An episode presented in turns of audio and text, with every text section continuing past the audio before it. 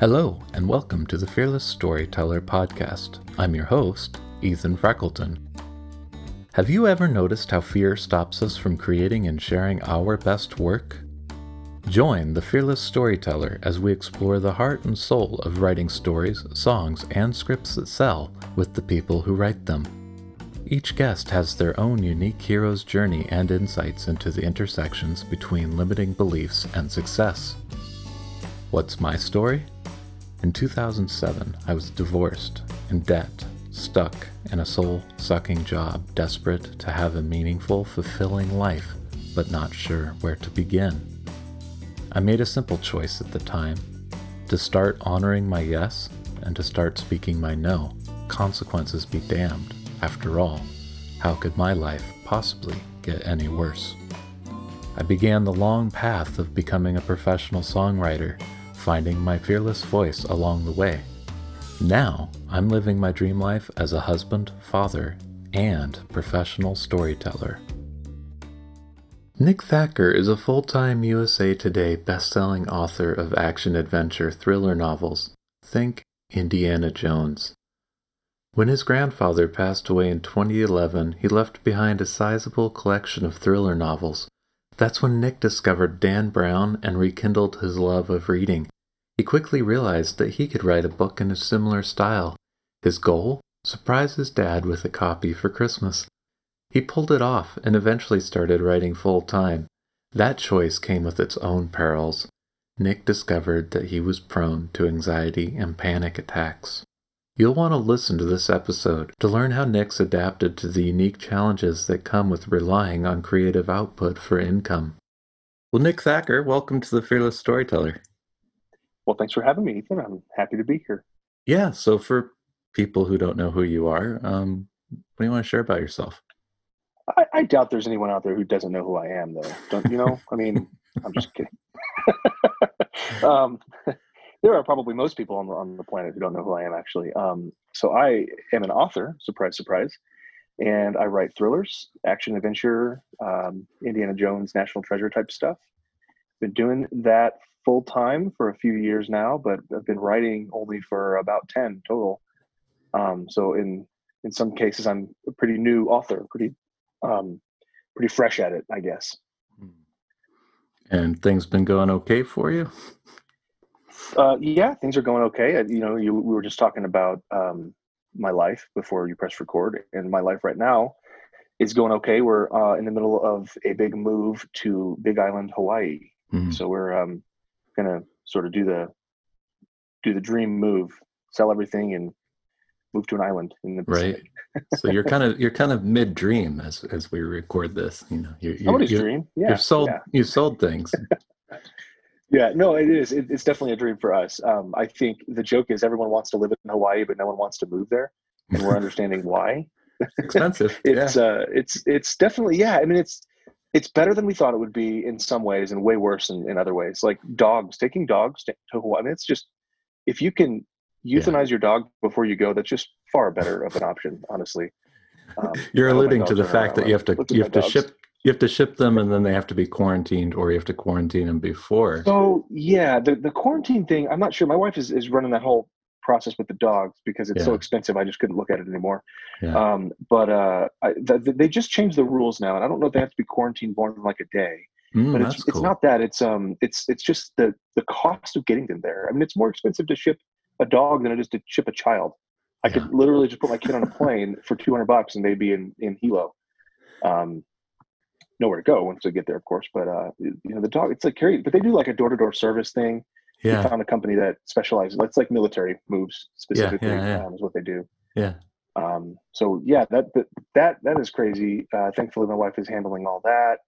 Um, she's been killing it lately. Like I was joking with you before the call, I'm in my master bedroom on the bed because we have no furniture. Like we don't have any. I, I was like, oh, I got to do this call. I don't have a mm. desk. I sold that two days ago. We don't have like we have a kitchen table with two chairs left. I don't know why we're selling them one at a time. Yeah. You know, but all the girls are running around downstairs, so I was like, I don't really have anywhere to go, and I can't, of course, go out to a coffee shop or anything right now. So. Yeah. Anyway, weird. it is weird. And so, how how how's like book selling going in the midst of COVID and and everything? Yeah, you know that I've been sort of waiting for the other shoe to drop in, in some sense, and it hasn't happened yet, which is good for me personally. Mm-hmm. Um, my books have still been selling well. Um, I've had a couple BookBub ads in the last uh, six months or so, and so those certainly have helped keep things afloat. I've had a couple launches, mm-hmm. um, so I think just with with what I'm seeing is is people are still buying books, people are still reading, uh, if not more than they were before. Um, you know, I think the disposable income is going to start drying up here at some mm-hmm. point, and and we may see a drop in that. But in my opinion, it seems like people are turning to entertainment as an escape, and, yeah. books are no exception to that, right? And so I think um, the people who read the types of books I write, um, the people who read those are wanting more and more of those, and so whether yeah. or not they can afford it um, will will remain to be seen. But at this point, no, things are going well. Um, yeah. My income hasn't hasn't dropped. In, in fact, it's gone up uh, January um, through whatever month it is, June. Um, it seems to be steadily increasing, and I think that's not based on COVID, but just the promos I've done and stuff. But it tells me that um, you know, hey, as long as we hit it hard with marketing and, and we still advertise and we still uh, run sales and promotions and things like that, then I think we can we're going to be okay as authors. Yeah, my prediction. And I suppose in the world of impulse buys, you can't go much cheaper than a book. Well, that's just it, right? Yeah, I mean, Netflix, everyone's already got an account with with that, and and Hulu, whatever TV watching. But um, you know, if you don't have a Kindle Unlimited subscription, our books as indie authors are are always cheaper than mm-hmm. the traditionally published guys, and and so my books are no exception. Even though I price pretty high, my mine are six ninety nine. Hmm. Um, but that's seven bucks, you know, and it's going to entertain you hopefully for a couple minutes until you decide it's terrible and put it down. But right. um, yeah, yeah. And I don't talk a lot of business, but you know when it presents itself. So you're pr- pricing six ninety nine, and you're exclusive to Amazon, so that means you're also playing a different market as well, right?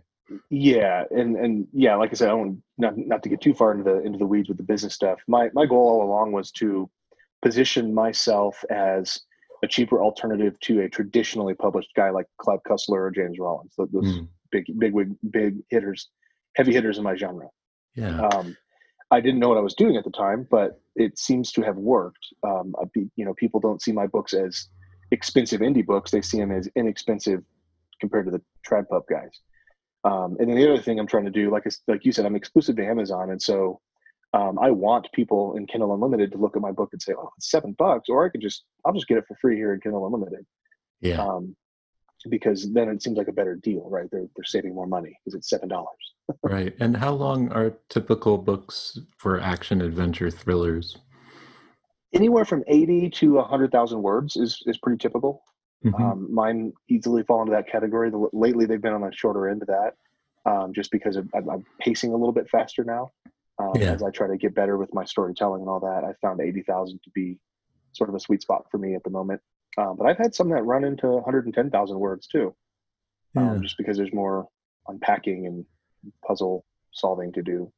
Okay, well let's let's rewind a little bit then. So you started writing 10 years ago and you've mentioned Clive Cussler and James Rollins and I'm guessing none of that is an accident and that like why are you writing books? That, that is a good question. Um, yeah, I started about 10 years ago writing, but I've always read that genre. The James Rollins, the Clive Cusslers, those were those are the greats to me.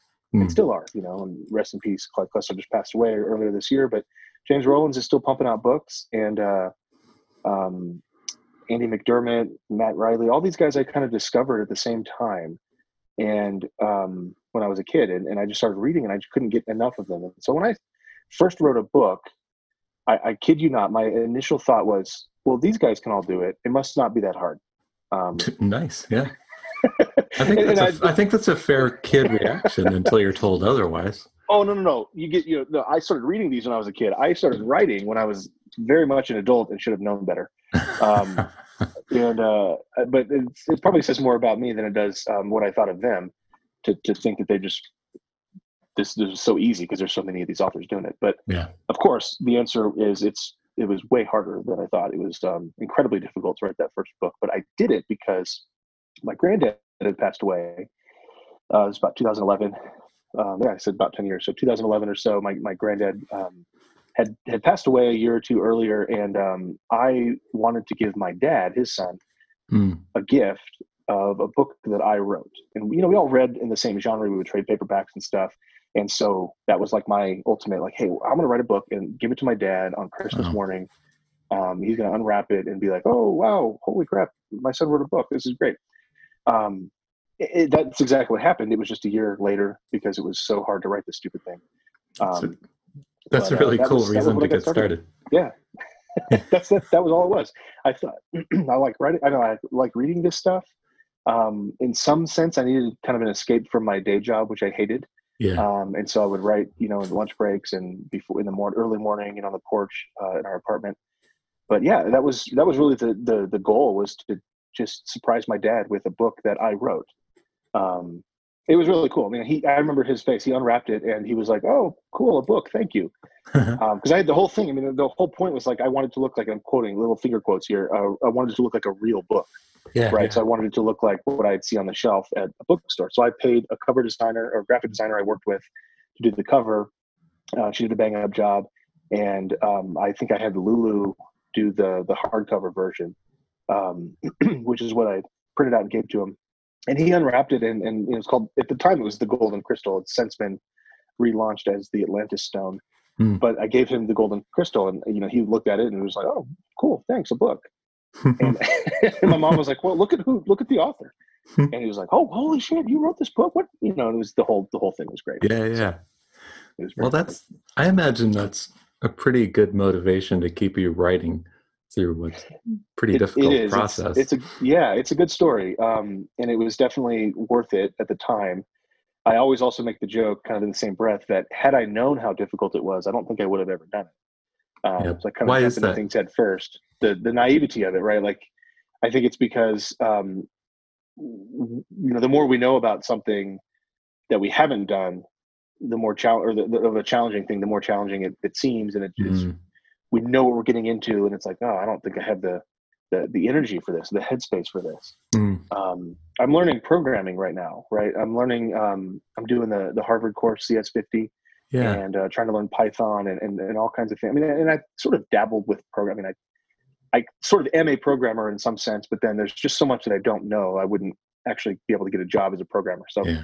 I'm trying to get to the point where I know enough that I could say, no, I'm actually a, a professional programmer. Um, yeah, I, can see the the parallel there, having worked yeah, in the industry for a long time. Yeah, it's something I've always been interested in. But the you know the whole point of it is if I'm sort of I, I know what I don't know at this point with programming. Yeah. Um, and it's just mind-bogglingly challenging for me to to do some of this stuff. I'm like, I don't think I'll ever learn how to do this because I know it's I know it's remaining. I you know I know what I have to, to do, and it just seems too hard. And I think it'd be a lot easier if I didn't, and I could just be like, okay, what what do I have to learn today? Great, got it. Let me just learn that, and you know, keep doing that until all of a sudden I am a programmer. Yeah. So I'm guessing there's some joy in the process if it's that daunting. Some joy. no, there is. There is absolutely with with writing and, and programming. Again, it's it's creation for me. That's that's what I started doing all of this for. Really. Yeah. Um, you know, my my dad's Christmas gift was a good excuse to get started, but um, truthfully, I loved the entire process of it. Um, I remember um, getting Lulu, uh, getting the hardcover printed at Lulu, and I did a paperback and everything, and, and just measuring the the different sizes. Um, and and at the time we didn't have vellum, you know, so we I was doing everything in InDesign. Yeah. Um, as miserable of a process that was, but it was still fun. I loved all of it. I loved doing the um, the the back and forth with the cover designer. Um, I had an editor I was working with, mm. who's now a co-writer of mine, and, and we're we're really good friends. But just everything about that was really cool. I I think people do this thing for the control, and I do enjoy being able to control the outcome. Um, but truthfully, it's not about the control for me. It's about the creative freedom. It's about just being a part of all the, the process. Mm. You hmm. know. Yeah. And I think that's what programming um, I like about the idea of being able to program is sit down and create something that didn't exist the day before. So I imagine that that's a similar motivation to um, making music, right? I know you haven't talked about that, but that's something you went absolutely. to school for. Yeah, absolutely. Um, I've I, you know, originally the the dream was to become a film score composer. So I, I, played trombone all through middle school and college. I mean, all the way from middle school to college. Um, went to school on a scholarship for that and wanted to study composition, and, and I did. Um, found out that academic composition is much different than you know moving to LA and becoming a film score composer. But right. so I kind of I, I, lost interest in, in that during that um, the college years. But it yeah at, at, its core you're exactly right. The, the creation process is very much a, a reason why I uh, was drawn to music at an early age. Yeah, and having done all three, like music and writing and programming, like there's a this tremendous amount of overlap in the in the process and mindset of it. Um, yeah, I think so. Yeah, I was going to say that that is true. You've you've done all three of those things as well, and still do. Yeah, I, I, I suppose it's the only reason I didn't turn my back on writing books was because I understood there was a process to it, and okay, it wasn't just something that I could genius be a genius and whip a story out. So, in other words, you understood more intuitively how difficult it would be, but yeah. you knew that the creative process was there, and so it was something worth worth engaging in. Right? Yeah, I, I learned the of the concept of craft, and because okay, yep. I understood that there was a thing called craft, that if I sought that out for writing books, that would give me some sort of framework to work within and and learn. I like that. Yeah, I like that. I've always said so. One of the, the first books I read, well, going back to this first book that I wrote, um, I just get, kind of gave up in the middle. I got to that muddy middle, and didn't know what I was doing, and so I stopped. And that that was when I actually wrote the outline and did all the stuff I should have done up front. Mm, mm-hmm. But um, I read a few books about the craft of writing, and one of the ones that I still reread every year, at least, um, is called "The uh, Techniques of the Selling Writer" by Dwight Swain. Mm. And I loved it because you know he's uh, dead now, but he, he put a whole um, commercial spin on this thing called craft. And I, from the from the very beginning, I thought, well, it's not about selling books. Um, it's about writing something that other people want to read, which happens to coincide with selling books. Um, because if you can write, if you can sell a book, it means people want to read it. So, yeah. Um, so I liked the whole commercial aspect that he was putting in, but really, it's exactly what you said. It's this. He talked about craft. He talked about, you know, hey, there's a framework here. There's a you know, I don't want to say the word formula, it's a bad word to us authors, but there's in some sense a blueprint for writing this type of book mm. uh, called commercial fiction. And, and here's what it is. Um, and I loved that. I, I thought it was okay. Well, hey, now I can wrap my mind around this. Now I can actually put my own spin on on a blueprint that's been tried and tested for millennia, right? Yeah. Um, and that's exactly what what I enjoyed about it. And so the craft for me is not about finding a new way to write a novel. It's about finding a new way to do the storytelling that I want to do all within this framework called you know action adventure novel. Mm-hmm. right. And and i would ask why action adventure but i guess i need to ask the reader part of you of you right. So so what is it about action adventure thrillers and clive cussler and james rollins that has you so hooked in that you have to write your own stories in that genre? Uh, i don't know. I think what it is really um, i i grew up reading. I loved reading and then about maybe high school i hated reading because it was all assigned you know in literature this and read mm. this and you know, it was crap. I hated it Mm. Um, so I sort of stopped reading when I became an adult um, and rediscovered it. And instead of the stuff I used to read as a kid, Hardy Boys and, and the Matt Christopher sports stuff, mm. um, I, I picked up a copy of a book my dad had on his on his um, in table. Um, I think I had a test at school or something, and so I was like, I need a book to read after the test. And so I picked it up, and it was the Da Vinci Code. Mm. Um, and I was hooked. I was like, this is incredible. I can't believe I'm so engaged in it. There, I wonder if this is the only book that was ever written like this, or if there's anything else in this genre. You know, yeah. um, little did I know. But what it is, Ethan, is it it it, it all came down to um, when I discovered Dan Brown. I read all of his stuff, and then I, I, discovered James Rollins. I read all of his stuff, and I just would branch out from there. And but at its core, I, every book I've sort of compared to the Da Vinci Code. Mm. Um, and only recently have I branched out from reading action adventure thriller type stuff to reading sci-fi or fantasy or mm. uh, any number of different genres. I still don't really read a lot of that stuff. And it's not that I don't like it. I love sci-fi. It's just I don't have time. I don't even read action of interest stuff anymore. And that's the the, the worst sin I think I can admit to is uh, is not being able to read, not having enough time to read because I, I feel guilty as as a writer. I should be writing. Mm-hmm. Um, so yeah, I guess to answer your question, it all comes down to um, I just I, I, I started reading that, and I haven't finished reading that entire genre. I, there's still more books out there that I want to read. Um, and so when I started writing, I wrote what I knew, which literally was only that genre. Um, so I've dabbled in sci-fi, you know, now, but um, it, it took a long time for me to discover that other people have written books in other genres, and they're good. well, that's cool. So it sounds like you're still having fun. Still having fun. Yep. And I'll do it until it's not fun anymore. Yeah. So, so you've been writing. I don't know how many books have you released now. Oh, um, I don't know. Uh, there's ten in the Harvey Bennett series, which is sort of my bread and butter series. Um, a, a, few other books here and there in, in, different series, and then I've co-written a bunch of books as well. So I, I think it's coming up on about twenty or twenty-five mm. total. Yeah, and so part of the process of writing and selling books is you get reviews. Yes. Yeah, and so what's your relation? what's your relationship with book reviews that you get? Mm. And has that um, shifted? Has that yeah. shifted over the years?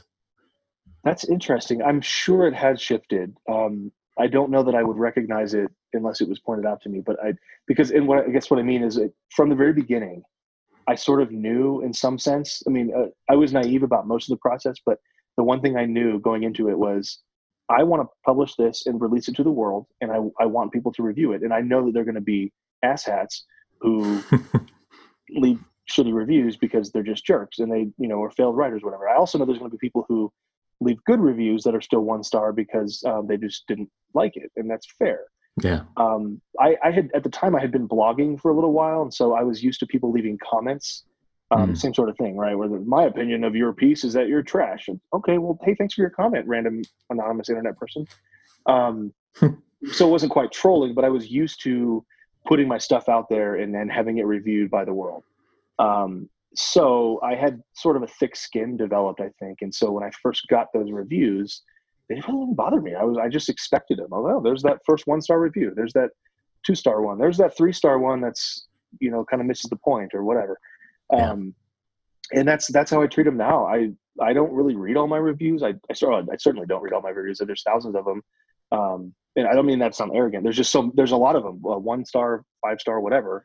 Yeah. And I don't want to spend time reading other people's opinions of my work because at the end of the day, it's not really going to change my mm. work. Mm. Um, there is a, a, you know, when I when I go through and I see a bunch of people commenting that, you know, this this isn't Thacker's best work. It, it seems like it was rushed. Um, the editing is poor. It's choppy. Things like that um, start to come to the surface. Then I can take a step back and go, well, maybe they're onto something here. Maybe maybe I did rush through this one but what mm-hmm. did I do different in the process of writing this particular book mm-hmm. that um, that I didn't do before? That's happened before. You know, when I when I released the, the Paradise Key, I think is the book um, that I'm thinking of. There were a bunch of reviews that were like, "Hey, you know, the story just seems kind of half baked. It's not quite there. Um, I, I, get what he's trying to do with it, so it's four stars, but I think it could have been better."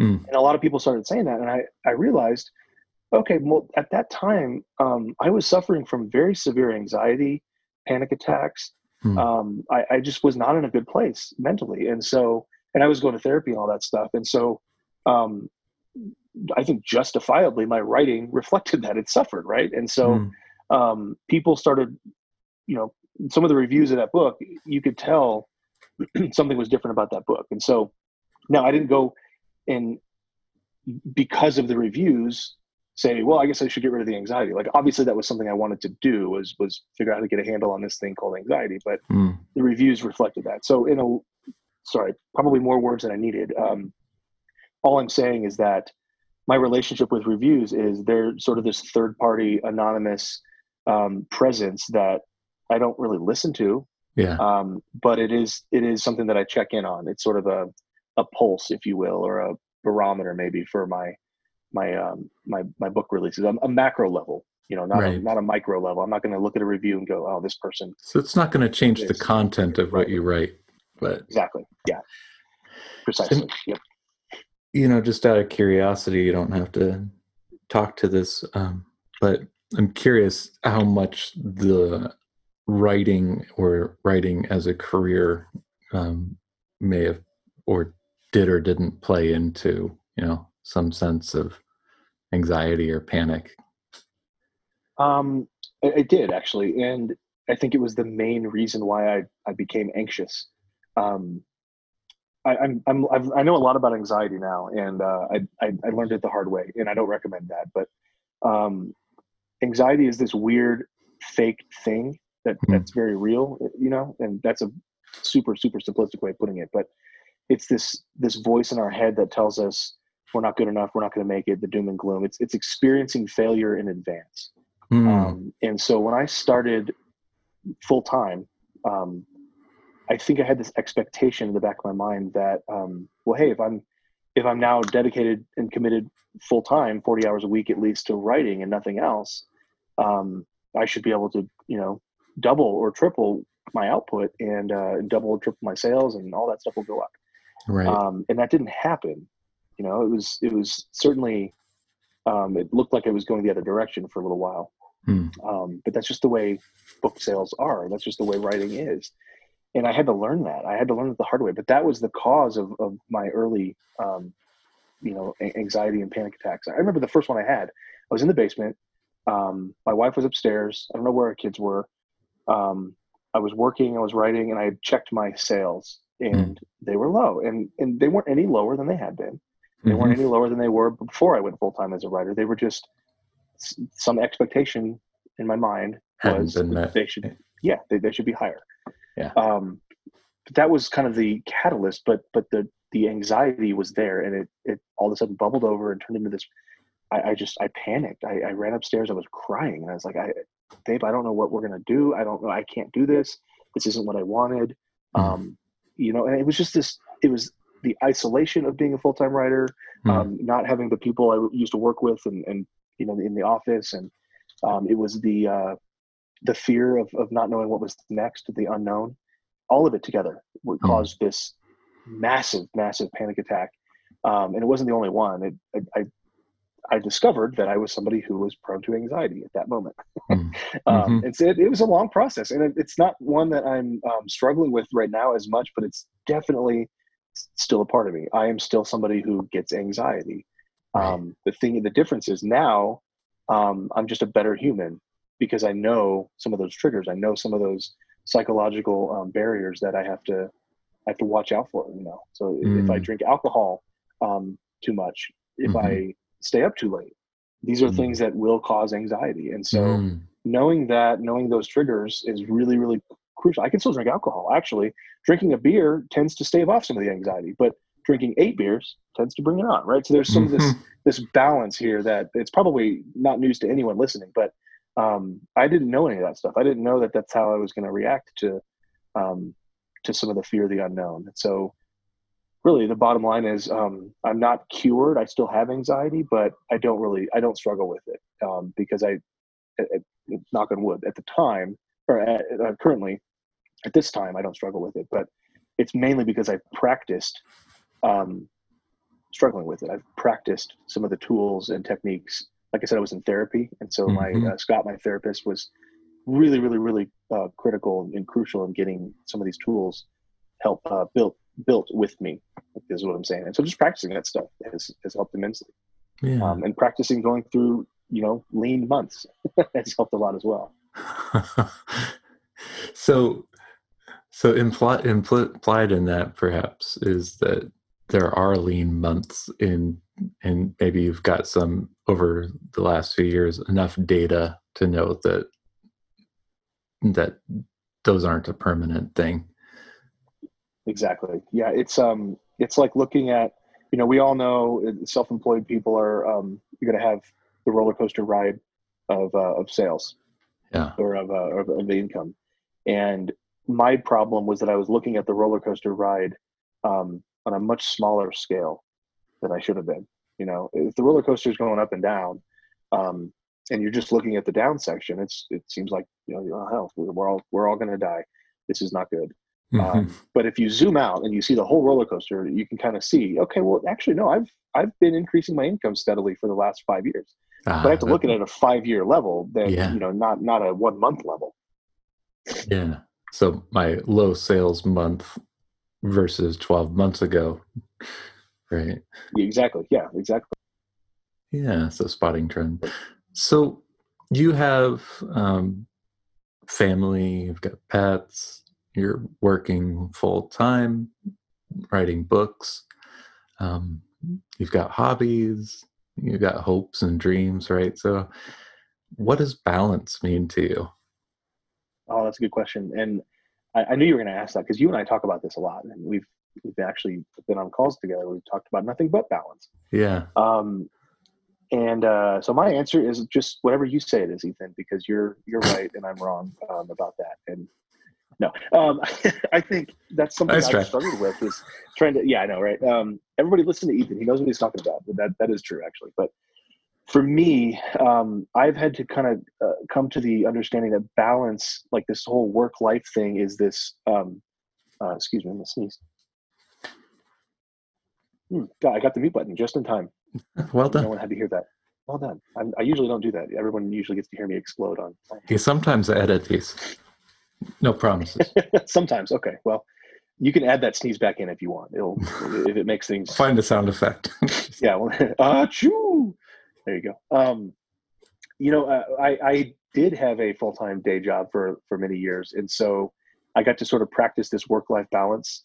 Hmm. Um, I'll sneeze again. Um, anyway, you asked about balance. For me, the the notion of this work life balance um, that I, I think we we grew up with or we so as we understand it as a society i think is wrong. I think it's you know this, the idea that there's a percentage of work that you do and a percentage of life outside of work that you do and that we have to find that percentage for both things um, and then and then keep it is completely farcical. I, I, this just doesn't make sense to me. Mm. i think really and i think it was um, who, whoever wrote the book essentialism that was uh, Greg McKeown. Somebody somebody wrote it, um, and I think it was in that book where he talks about this idea of work life. He actually draws it out like work life balance is these two parallel lines, these two vertical parallel lines, um, and they they sort of stay there. And really, what it is, and then he draws another picture where it's just like squiggly line that goes back and forth between work and life. Hmm. Um, and the idea um, of of that made a lot more sense to me where it's like well no it's, it's a give and take and it's a constant well i want to you know dedicate more time to my writing because last month um, we were moving and um, i need to get back into the rhythm. Or you know hey my kid's going to school um, and so i want to make sure i'm really engaging with her and, and what she needs from me as a, as a father. So i'm going to choose to not do this thing over here you know related to my my work yeah. um, for the next month or so but it's just constant give or give or give and take um, between them. That idea of balance was very close to my idea um, of what balance really was. Truthfully though there's another piece to it and that piece is i don't really see a lot of separation between work and life. I, I, I am an author. I identify as an author. I also identify as a father. Those two things can and are um, completely 100% true all of the time. They're not mutually exclusive. And so mm. the way that actually works in practice, um, like right now, my kids know that I'm up in my room on a call. Mom has reminded them that dad's on a call, but they can interrupt me if something happens. If they, you know, I, there's nothing that's so important, and I apologize because I, I, I know that you think you are so important that you can let this call. Um, but no, you know what I mean. Like, there's there's nothing that's so important that um, they, they, they couldn't interrupt me if they had to. I don't do that kind of work. I don't do the kind of work that's so just crucial um, yeah. that no one can talk to me for eight hours a day. That's that's that's a pretentiousness that I don't have. Yeah. Um, about my work, and so I want my it's the open door policy, right? I want my kids to be able to come down and say, "Hey, look what I'm wearing. Look at this dress I picked out. Um, look what we got at Target. Whatever the whatever the case is. Yes, it's going to break me out of my zone. Yes, it's going to you know cause me to have to jump back in and get in the groove again. But that's fine. That's what I want. Hmm. Um, that's the life I've designed, and that's the life that you know um, see i'm saying i'm using the word life that's the work and life that i want it's the same thing it's this big ball of work and life and you know all these things in between and hobbies and whatever and it's just all one big thing now the the reason you and i talked in the past is because it's hard to um, sometimes uh, do all of it um, yeah. And, yeah. and, and, feel like I'm doing all of it well. Yeah. And so that's where that was a very long answer, and I apologize. But that balance thing for me, it's it's much more complicated than um, well, I'm going to do 15% of my time devoted to work and 15% devoted to being a husband and 30% of it. You know, I don't do that. I don't think, and a lot of us don't really. I think yeah. most of us are like, well, no, we're all of these things all the time. We just have to figure out um, when we're gonna when we're gonna put the time in to to focus on each of them. Yeah. Well, I like I like that you brought up that this is the life you've designed, and therefore it's all okay, right? That seems like a yeah, crucial yeah, ingredient definitely. to acknowledge. Um, it, it, helps because when I when I feel like I'm not devoting enough time to one thing or another, I can remind myself that hey, no, this is by design. Now we can reassess. We can figure out if, if this is an ongoing like, okay, I'm not really being the husband I want to be. Let me mm-hmm. figure out what where to put, you know, where where to find the time from, from one of the other things so I can devote more to this. But but yeah, this isn't something that was handed to me by my boss. Like I I, I designed this life, and so um, that gives me the freedom to feel some of the the um, the, the tension between these these multiple different things but it also gives me some of the constraint to know mm-hmm. like well no i i didn't design my life so that i could you know spend 15 hours a week on on a hobby um mm-hmm.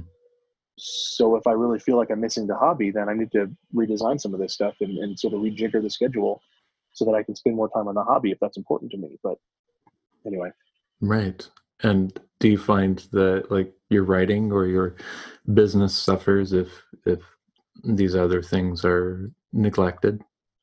Um, no. um, I, the answer pre-anxiety and, and during the anxiety phase, the last few years would, would have been, yeah, absolutely, man. My my writing is going to suffer so much if I spend more time doing this with my kids or you know going to the park um, on the weekend. I, I would I would have to write every day or I would feel like, oh my God, it's you know, it's all going to end. Yeah, I'm going to come crashing down. And now, thank God, um, I don't I don't have that fear anymore. My writing will suffer if I don't write, mm-hmm. but that's a much larger not right answer than um, sorry that makes sense. I'm yeah, it does. how to say it? You know, like it. Yeah, it's it's what it takes for me to not write and and to fail as a writer is a much much much much harder thing to do than what I initially thought. I mm. thought if I didn't write today, I was going to fail next month. Mm. And now it's more like, well, yeah, if I don't write for three months, my writing's going to suffer. Like my, my career is probably going to go start going down. Mm. Um, you know what I mean? But there's no chance that I'm not going to write for three months. First of all, thank you for for sharing all that because these are things that a lot of us deal with, or maybe all of us. I don't know, um, and it's real, right? There is that tension and that's probably yeah, the, yeah. the, that's probably the right word for it um like i wonder i wonder how much of like early on that concern about not writing is linked to not having the tools or the confidence to feel like like feeling like maybe i am going to drop this ball or this potato like permanently if i lose momentum right like i don't have the discipline to pick it back up or i don't have you know the community to lean on to get me back going i wonder how much yes. of that plays yeah. a part well you know at least with me i came from having a full-time day job you know the nine to five and and i had bosses i had people that the coworkers i had people that relied on me for for my work mm-hmm. but there was always going to be a unless i really screwed up there was going to be a salary there was going to be money in, in the bank account at the end of every month yeah um and uh, and that was true until the day I I put my or put my resignation in six months before I actually left. But so that was true until the day I left. Um, as a writer, or, or and I, I would broaden that to any self-employed person, and, and mm-hmm. all these we all know this, right? This isn't. I'm not saying anything that's surprising to anyone. The contractor, the um, the the roofer, the plumber who works for themselves, any any self-employed person understands this intuitively or if they don't, then they're going to pretty quickly. Um, they're going to school of hard knocks is going to teach it to them. But there is no one giving us that income at the end of the month unless we royally, royally screw up. You know, there are many ways besides royally screwing up that we can find for that money not to come in. And, and another way of saying that, I guess, just the opposite way of saying that is, um, specifically as a writer, if we don't write books, if we don't publish books, there's not going to be any money there. Mm-hmm. Um, now that's obvious. Now what's not obvious, and what I had to learn was that um, it's not it's not about you know I, well I have to write a book I have to write a, a book every month or I have to write um, two thousand words a day, and if I don't do one day of that, then I'm not going to get paid next month. That that's not true. That is mm-hmm. patently false, and that's what I had to learn. You know, so the contractor who um, wants to continue building houses and getting jobs has to fill the sales pipeline. He has to go talk to people. He has to go meet people. He has to go do work.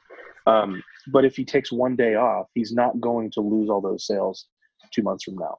Right. You know what I mean? And so that was he's got a again, process. I'm not saying, yeah, yeah, right. He's got to, he's got to have that system in place. Yeah. Um, so I'm not saying anything that's news to anyone, but if anyone out there is any of the tensions I've talked about, and you and I have, have, been on the phone about numerous times, if anyone out there is listening and, and feeling that, um, that's the next step is to learn to just however you need to do it, whether you need to go get a, a counselor to, to, tell you or just a community of people who, who have been through it to remind you that, hey, yes, you're a writer now, so you need to write. There, no one else is going to write those books for you. Um, but but that does not mean you have to do this exact same task every single day, no matter what, or you're a failure. Right. Um, that's what I had to learn, and that's what I'm still learning in some sense. You know, it's yeah. been weird because I haven't written a lot since we're moving and selling all this stuff, and I don't really even have a desk. I don't know where I would work, so I haven't written in a few days. Yeah. You know, now I've, I've edited, I've done writing tasks and some of the admin stuff, and I'm still doing ads and marketing all that, but yeah. but I haven't really written new words in, in a few days, and that would kill me before. And mm. that would be the immediate cause of anxiety. And now it's just like, yeah, well, you know, it's a season. I know my sales are going to be fine. Yeah. Yeah. That's, that's the real, that's the real deal. And it's real talk. It's real talk. And, you know, one of the things that brings up for me is this concept of labels that we give ourselves. Like, I'm a writer. And because what sometimes comes with that is, I'm not a writer if I don't. Ah, yeah. Right. And, you know, you talk about designing your life um, and balance for you. And I'm guessing that that balance um, and that design um, tends to identify, like, give you a greater identity than just writer.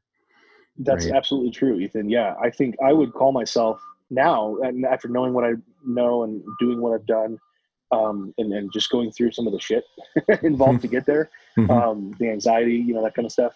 I think for me, the answer is to take the label and just make it a little broader. Um, so mm-hmm. I'm not a writer. I'm a creator who writes. Mm. Um, that gives me the, the, the mindset freedom. It, you know, again, sometimes we all the stuff is psychological, and that's just something we make up. So if you need to make something up, so that you feel the freedom to go have a hobby or go hang out with friends and and and, and not write then mm-hmm. do what i did and that build this label make the label bigger mm-hmm. I'm, just, I'm, a creator i that's my job i create stuff um, that now gives me the freedom to write which is how i make most of my money um, but it also gives me the freedom to dabble in programming um, or to, to go learn a new skill uh, to go build a new website that mm-hmm. i'm going to do and you and i have talked about this at length you know um, yeah. to, to go do this thing over here that could turn into money one day. Um, now I don't have to feel bad about it because I'm not a writer. That's not my identity. That's not my um, be, my my whole being is eh, I'm a writer. I'm a creator. I like that's my job. I like to create stuff that didn't exist. So writing books is a great way to do it because it's making most of my money right now. 95% of my income. So I should probably spend 95% of my time writing. Um, or you know maybe a little less or whatever, but but not 100% of it needs to be writing. Right. And so there's almost like this creative portfolio that you're managing, right? Yes. Yeah, absolutely. I, I don't think I want to write well, exclusively. There's, I love doing all these other things. And like I said early on, that, that I, I was drawn to the whole process of creating a book from scratch. And so, yeah. you know, I like doing cover design. I do all my own cover designs. I, I like doing the, the layout, especially now that there's Vellum, I could just toss it in there and pretty much it's done. Um, yeah. The, the, website, I build my own website. Like I like doing all that stuff. Now I don't want to do any of those things full time. Um, but strangely enough, writing is no exception. I don't want to do that full time. I want to create stuff. So buried buried in buried in there, you've said something kind of controversial in in some circles. Doing my own cover design. Yes. So yeah. how uh, this is paradoxical to me coming into this from other creative fields before writing. Uh, like the the concept that you can teach yourself the craft of writing and the business of selling books and be full time, but you can't teach yourself the craft and learn the, the business of doing cover design. drives me bonkers. yeah, yeah, that's that's that's fair. Because how many hours does it take to write, learn how to write one book, or to write uh, one book? Probably a lot. and how many hours does it take to to become good at understanding like the principles of cover design and learning a program to do it? Probably fewer. yeah, fewer right. than writing one right. book. Well, here's the thing, and I, this is what I think people are missing. And I don't, I don't, I mean, I, I think you're on the right track with it. I think the reason we say as a community, don't do that. Don't do your own covers, please. For God's sake, stop. Um, besides the, the fact that those covers are usually shit, um, is it's it's a different. No, it's not different. It's, it's people aren't realizing that they have practiced the craft of writing. Yeah. From the moment they first read a book. Yeah. Um, mm. You know what I'm saying? Like, like mm-hmm. I, I, I am, I, I'm a musician, so I know what practice actually means. So I'm not yeah. saying that you can learn how to write a book exclusively by reading. No, you have to actually write to, yeah. to write a book, right? But um, you get good at it from the moment you start reading. Yeah. Um, and every book you've read now becomes this composite, you know, like knowledge of of what it takes to write something. Hmm. Cover designs are are different. They're they're they're also a skill that you can certainly learn but you do not learn that skill by looking at other covers hmm. and not anything not with with no critical analysis or anything at play you're saying there's like a you're all, saying you're saying there's a craft there's a craft i there. am saying surprise surprise there's a craft to it um, and, and it is a skill that people don't realize um, needs to be practiced in a much different way than just i've seen a bunch of book covers therefore ergo i am a book cover designer that's not how it works yeah. um, just like writing a book is not well i've read a bunch of books ergo i am now a writer um, that's yeah. not necessarily how it works you you there's a lot more that that takes place but and that's the big that's the thing i think people latch onto is well yeah but but reading a bunch of books that's a big part of the practice of, of writing a bunch writing a book yeah. well that's yeah. true I, I would not say it's true that well seeing a lot of book covers is is half the battle no that's not really it you have to see a bunch of book covers and know what you're looking at and be able to okay well what typography um, yeah. do they use? People always say font. They think it's a font. It's a type. It's a it's a typography that um, font face. You know. Anyway, all these different these words, the kerning, the all these things that um, that that a cover designer will look at and understand. Yeah. Um, people don't know those things unless they study those things specifically and try to learn them specifically. Right. Um, and so it's just a I don't know. I, I'm, I'm tripping over my words, but the you know, yeah, there's a craft to it, man. And most people um, don't spend any time learning that craft, and then they're like, "Well, I took a YouTube tutorial on how to use Photoshop. Yeah, therefore, I should design my own book cover." And yet, you stuck with it, and you're doing it because you love the creative process. I assume. Yes, I I do. I enjoy. I've I've been a Photoshop person from middle school onward. Yeah. Um, where I took a class in, in photography and Photoshop and all that, and so um, some of those skills I started learning way before I even knew I wanted to write books, much less design covers for it. Yeah. Um, so, and what I'm, that, that's what kind of I was getting to is like, I knew some of these things that I, I didn't even know what I, I didn't know what I knew in some sense. So I would look at a book cover and be able to analyze it, not just from a, Hey, that's a cool book cover perspective, but from a designer perspective, mm-hmm. because I, I was like, wow, how do they create that? How do they layer those things together? Those clearly are two different images or two different stock photos. How do they smash them together and make them look like they're one. Um, right. I was asking those kind of questions long before um, I designed a book cover myself. And then when I paid somebody to do my first cover, um, there's somebody who's in the who's the graphic designer uh, at the, the web firm that I worked at, and um, so I could go in there and, and see the the way she probably hated it. I was looking over her shoulder, you know, but mm. what's mm. that right there? What do you how, how'd you do that? Like I got to actually engage in that process a little more than most people do. Um, you know, you pay someone, you get a book cover, and then you make some tweaks, and, and you're done. Yeah, I get to actually watch her do some of that. But yeah, anyway, over over the years, um, I've I've started, you know, I, have treated it like a skill. I've treated it like something I, I want to practice and get better at, and so I specifically would look at it and um, say, well, I want to be able to do this type of thing with a book cover, and I don't mm-hmm. know how mm-hmm. to do that yet. So let me go take whatever you know, watch a YouTube video or a Udemy course or whatever the thing is that that will teach me that. Mm-hmm. I think, um, and then try to do that. And I've gotten better and better and better. And so, I mean, objectively, I've gotten better because I, have I've learned a new tool or I've learned a new skill. Now, yeah. subjectively, I don't know if my book covers are any better than they were three years ago, but um, they're good enough. They sell, and um, yeah, they uh the people people people say they like them. Authors say that they're good. So I'll I'll take that in. yeah. I guess the ultimate feedback, and this is the attractive part to me of of certain fields and crafts is when success is measurable, right? And did I write a good book? Well, that's tough mm. to say, right? right. Um, there's a lot that goes into measuring that, and you still don't know. And you still don't know. And then what the the the tragedy is a lot of authors who aren't selling well assume that it's because they didn't write a good book. Yeah. Oh, I need to go learn. It's like no, yeah, it's always it's always good to practice your craft. It's always or, good to get better.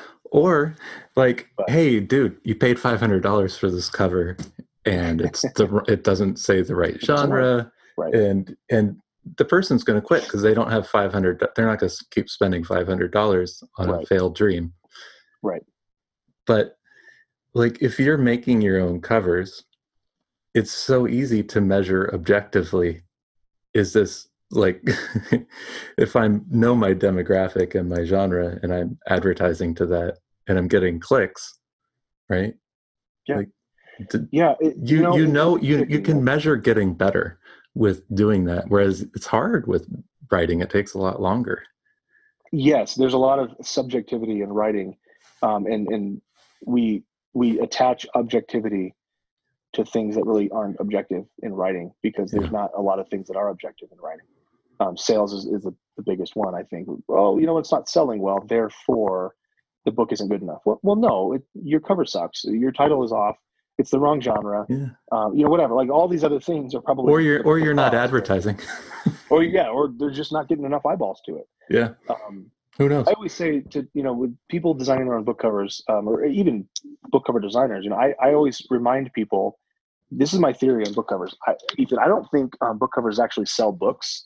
Mm-hmm. I think at best they prevent losing a sale. Mm.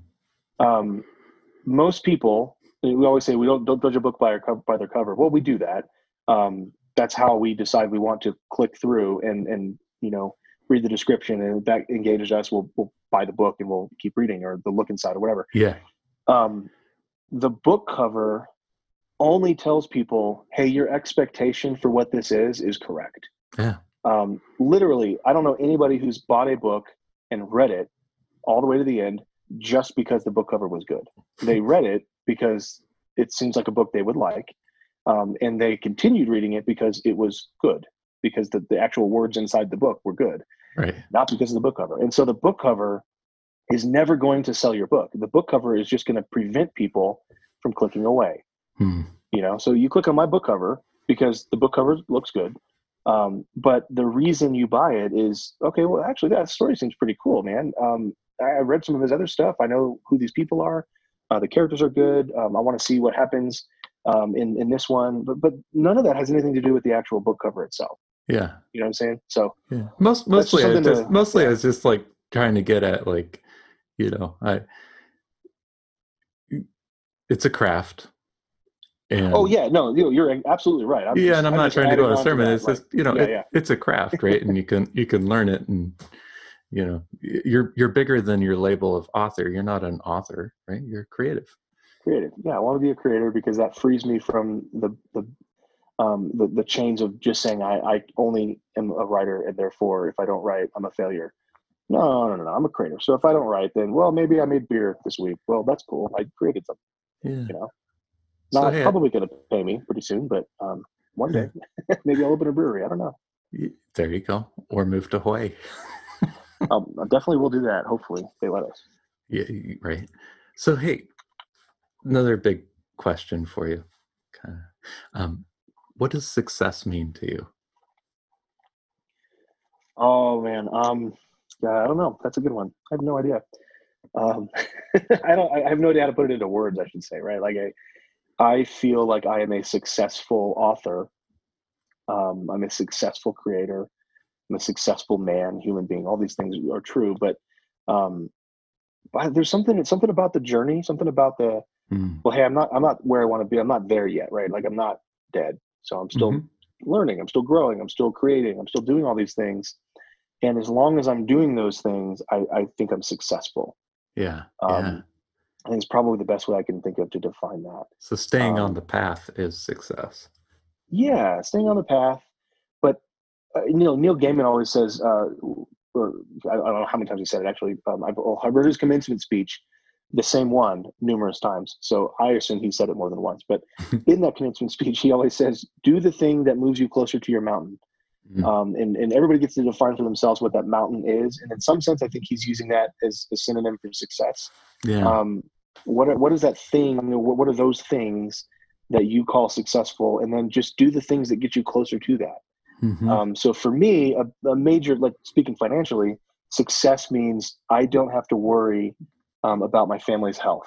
That mm-hmm. that's successful to me. So that's a destination where I'm not there yet, right? Like I'm still, I still worry. I still have anxiety about, um, well, crap. What are we going to do with health insurance and, and all this stuff? And yeah, um, I, I yeah. want to get to the point where I have so much money. I don't even, I don't even care because I'll mm-hmm. just pay whatever doctor to fix my kid or whatever the thing is, you know. Um, that may not be a very fair um, measure of success, but that's mine. That that's one of the things for me that I would love to get to the point where I just don't have any fear about money because mm-hmm. it's just there's so much of it that's just there.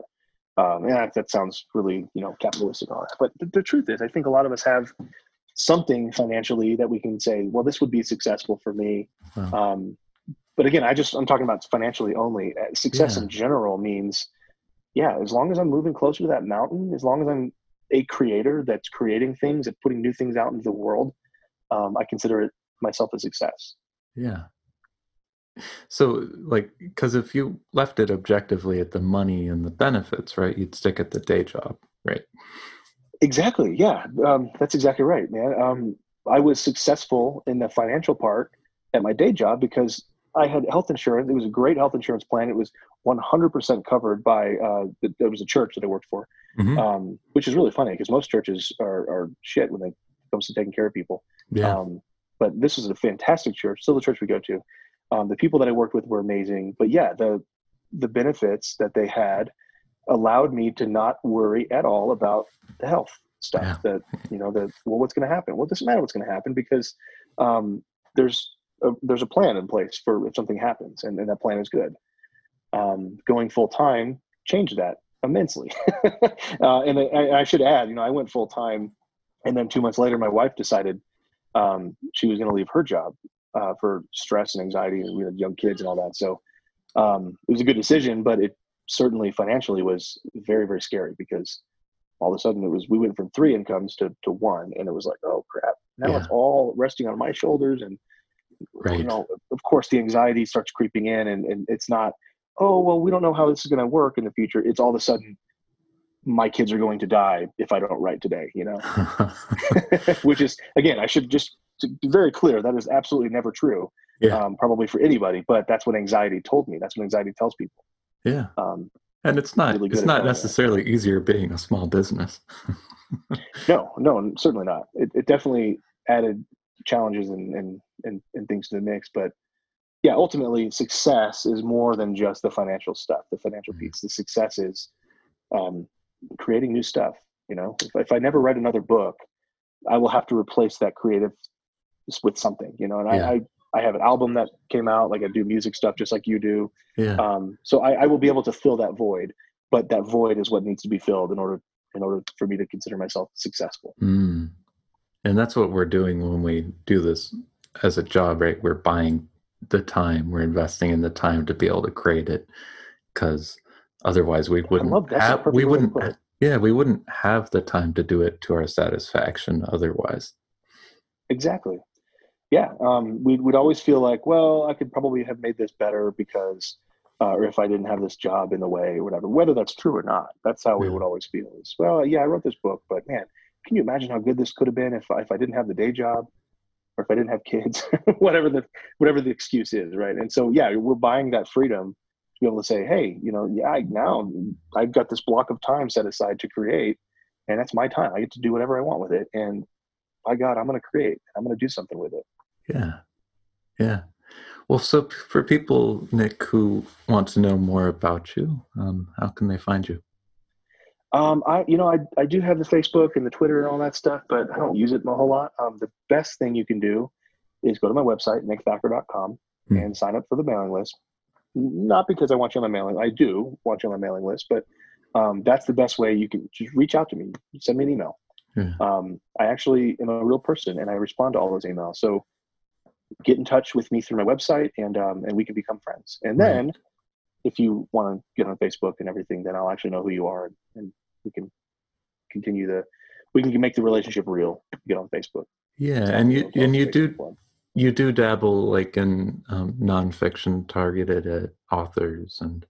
Yes, I've been doing more things. of that. I, I started with the blog a long time ago, and then kind of gave up on that for a little while. But I, I really I, I love talking to other authors. I love um, whether or not I'm teaching them anything. I don't know, but um, I enjoy that. I, I, like talking to them, and I like um, telling people, you know, hey, this is what I did, and don't do this, do this instead. Mm-hmm. Um, it's a lot of fun. So yeah, I've started doing some nonfiction stuff. I've got a couple books out um, in the indie indie author mastery line, mm-hmm. what I call it, and uh, one's about platform, building website and online presence, and another one's on BookBub, how to get a featured deal. Right, because you get those a lot. I do. Yeah, every couple months it seems. And that's kind of the uh, unicorn of the writing and publishing industry for right. people who don't know. Yes, yes, that is the eight hundred pound um, or whatever whatever idiom. Yeah. They can they can be eight hundred pound unicorns. Absolutely. Yeah, I guess if unicorns aren't real, they can be whatever size you make them. Yeah, um, and and and you're kind of the unicorn whisperer. yes, it seems so um, I think, and the reason I wrote the book is it seems, you know, most people assume um, that I'm just somehow in bed with with BookBub and they just really like me. Well, that may be true, but I think there's a system there um, that that people can start to implement that will get them a featured deal in, mm-hmm. at some point or another. And I think that because that's that I use that system. I created it years ago because the system essentially is just submit all the time. Yeah. Um, and there's little tricks and hacks and things you can do to, to, to do that better. But um, most people will submit once and get rejected and no one likes rejection so they're just like well i'm not gonna do that again i was stupid right. and then never submit but you know if I, I, was submitting i usually submit every single day when it's when it's submission season mm. what i call it you know so if i get a BookBub like i have a i had a BookBub on uh, sunday what's today monday tuesday i don't know i had it two days ago um, I had a BookBub deal for the Amazon code. So right now it's not BookBub season. So I because I just had one, so I can't have another one for another month. Mm. But when another month it, it um, rolls around, um, June 30th or whatever the date will be, um, I will start submitting every single day for a book BookBub feature deal. So, right, and it probably helps having more books. But exactly, so that's all part of the. I suppose so. Yeah. So indie author mastery, and that's something you can search for on Amazon, I assume, and on yep. Facebook. I believe there's a group for that, right? There was at one time. I, like I said, I'm not a very good Facebook but well, uh, good. I'm yeah, I'm not either. I, am group there. I'm, I'm happy to hear that I'm not the only one who's negligent. Oh I, every time I do something like that, I'm like, okay, I want to do a Facebook group, and this is it. This is the time I'm really going to be engaged. And like an hour later, I'm like, I hate Facebook. I don't want to do this anymore. Nick, it's been a pleasure having you on the show. Hey, well, thanks for having me. This this was a lot of fun. You are an incredible uh, interviewer and question asker, um, which sounds it, it, may sound like that's not a um, much praise, but trust me, that's not an easy thing to do. Um, I'm a terrible interviewer, so you're good at this, man. Um, I loved the conversation, even though it was a little one-sided. I, I talked a little too much, but uh, hey, that is always happy to, to, do this. And, uh, it's the to, point. Happy to happy to chat with you anytime.